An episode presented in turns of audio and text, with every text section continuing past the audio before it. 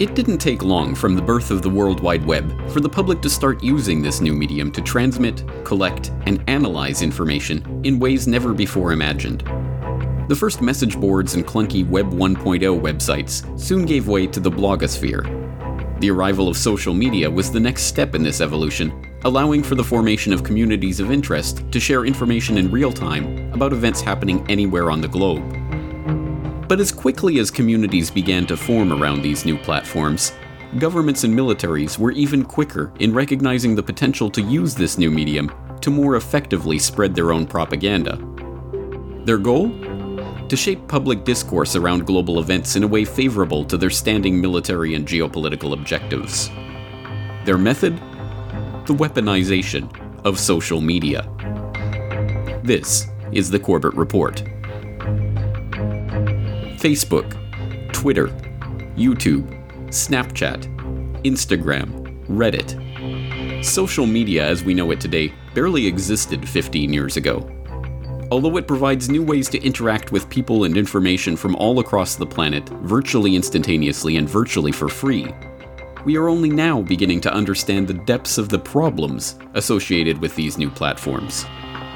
More and more of the original developers of social media sites like Facebook and Twitter admit they no longer use social media themselves and actively keep it away from their children.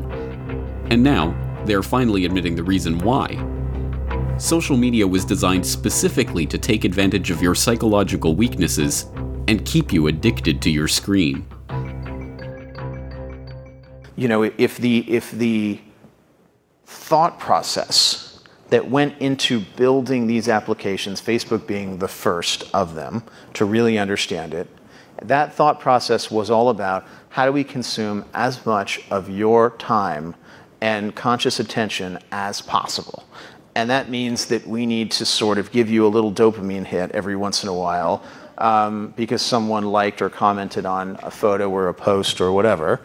And that's going to get you to contribute more content, and that's going to get you you know, more likes and comments. I mean, it's a it's a val- it's a social validation feedback loop that that it's like a I mean, it's exactly the kind of thing that a that a hacker like myself would come up with because you're exploiting a vulnerability in in human psychology.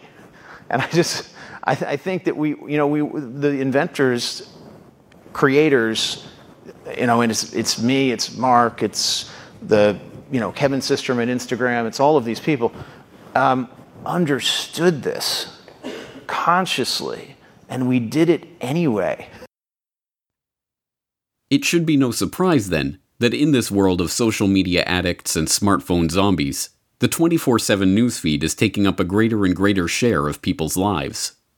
Our thoughts, our opinions, our knowledge of the world, even our mood are increasingly being influenced or even determined by what we see being posted, tweeted, or vlogged and the process by which these media shape our opinions is being carefully monitored and analyzed, not by the social media companies themselves, but by the US military.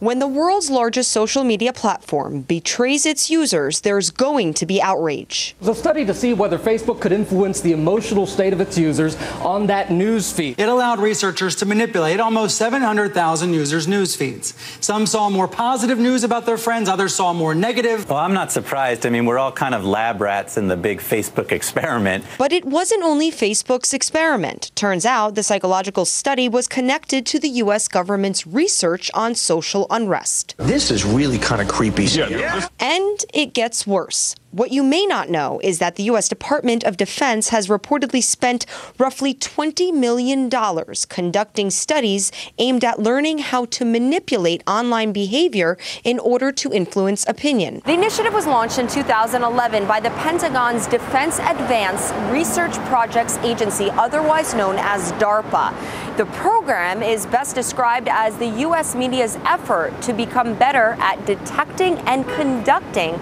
propaganda campaigns via social media. Translation When anti government messages gain ground virally, Washington wants to find a way to spread counter opinion. The DARPA document that details the Pentagon's plans for influencing opinions in the social media space is called Social Media in Strategic Communication. DARPA's goal, according to their own website, is to develop tools to help identify misinformation or deception campaigns and counter them with truthful information.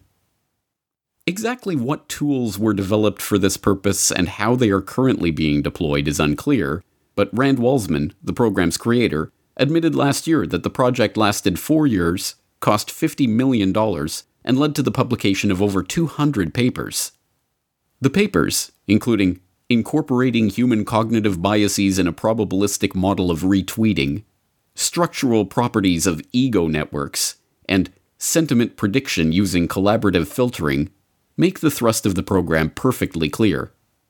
Social media users are lab rats, being carefully scrutinized by government supported researchers, their tweets and Facebook posts and Instagram pictures being analyzed to determine how information spreads online, and, by implication, how the government and the military can use these social media networks to make their own propaganda go viral.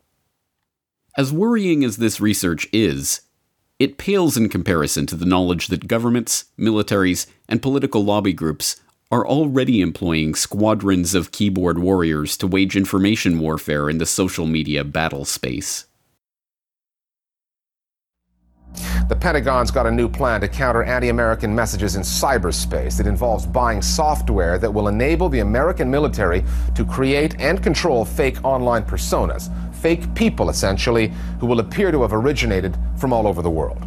The plan is being undertaken by CENTCOM, U.S. Central Command, and the objective of the online persona management service is to combat enemy propaganda by influencing foreign social media websites. CENTCOM has hired a software development company called Intrepid, and according to the contract, the California based company will initially provide 50 user licenses, each of which would be capable of controlling up to 10 fake personas. U.S. law forbids the use of this type of technology called sock puppets against Americans. So all the personas will reportedly be communicating in languages like Arabic, Persian, and Urdu. So, is it okay to have the government monitor social media conversations and then to wade in and correct some of those conversations? With more on this, let's go to technology expert Carmi Levy. He's on the line from Montreal. Carmi, uh, do you think the government's monitoring what you and I are saying right now? Is this whole thing getting out of line or what? It opens up a bit of a bit of a question. I'd like to call it a Pandora's box of uh, you know what is the, what exactly is the government's aim here? and what do they hope to accomplish with what they find out? And as they accumulate this information online, this data on us, um, um, you know, where does that data go? Uh, and so, you know, I think uh, as much as we should applaud the government for getting into this area, the optics of it are potentially very Big Brother-ish, mm-hmm. um, and the government really does need to be uh, a little bit more uh, concrete uh, on what its intentions are and how it, how it intends to uh, achieve this.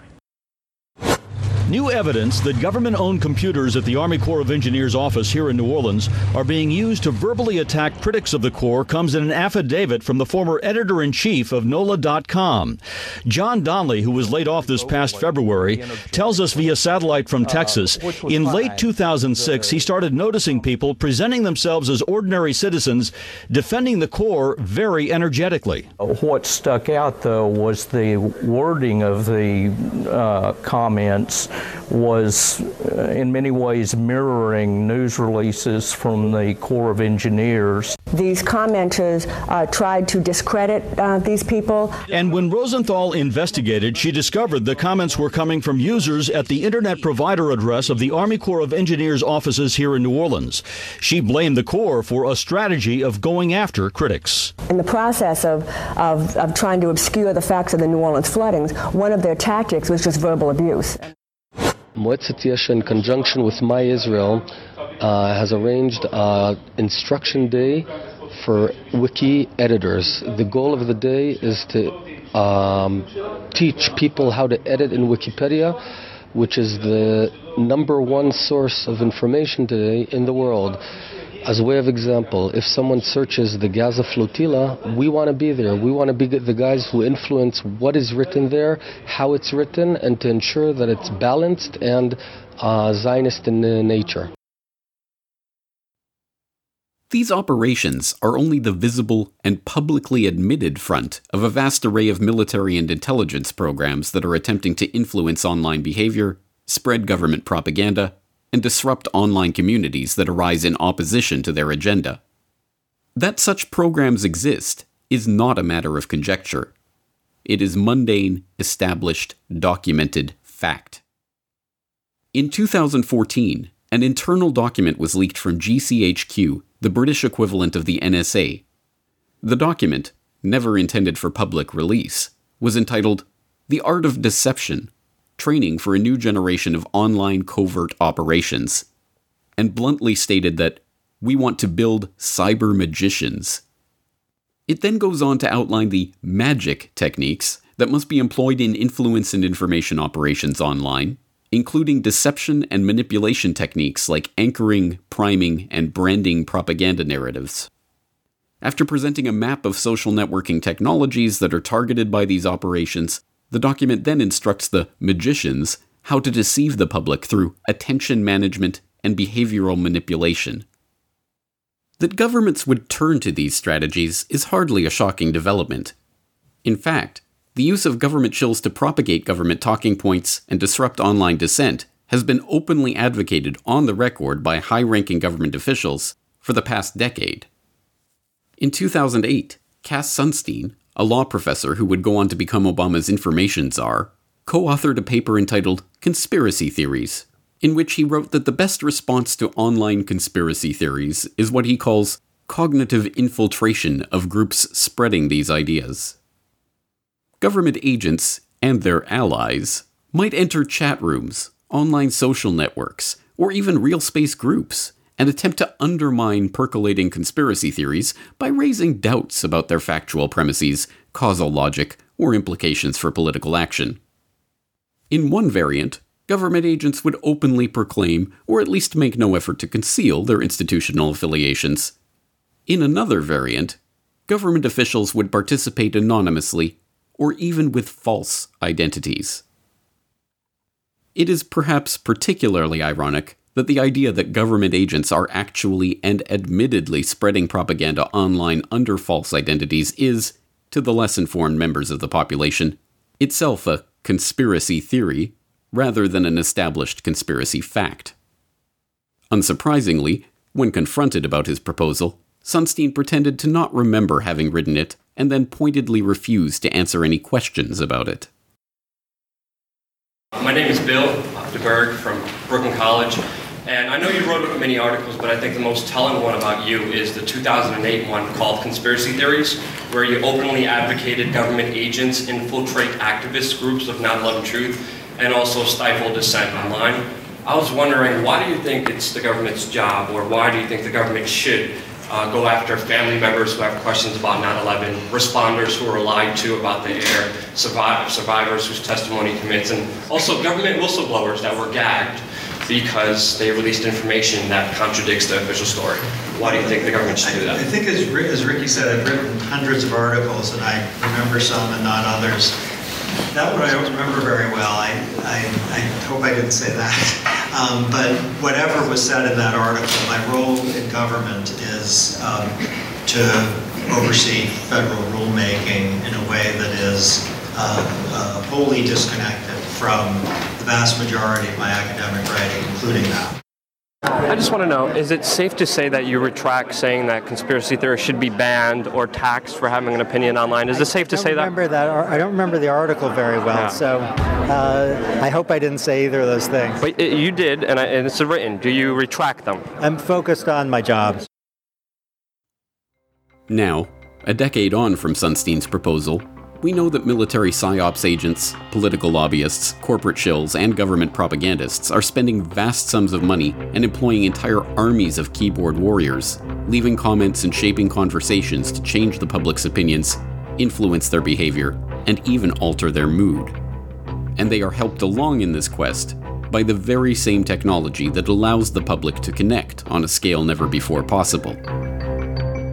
Technology is always a double edged sword, and sometimes it can be dangerous to wield that sword at all. There are ways to identify and neutralize the threat of online trolls and shills, but the phenomenon is not likely to go away anytime soon. Each of us must find our own answer to the question of how best to incorporate these technologies into our life. But the next time you find yourself caught up in an argument with an online persona that may or may not be a genuine human being, it might be better to ask yourself if your efforts are better spent engaging in the argument or just turning off the computer.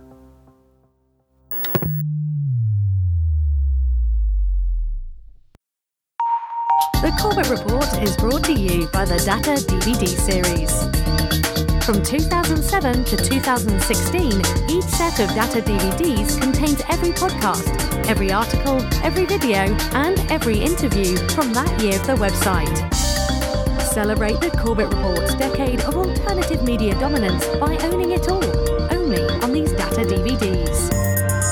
For more information, please go to corbettreport.com slash datadvd.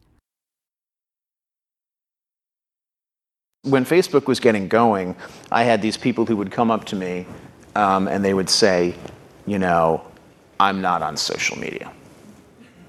And I would say, okay, you know, you will be.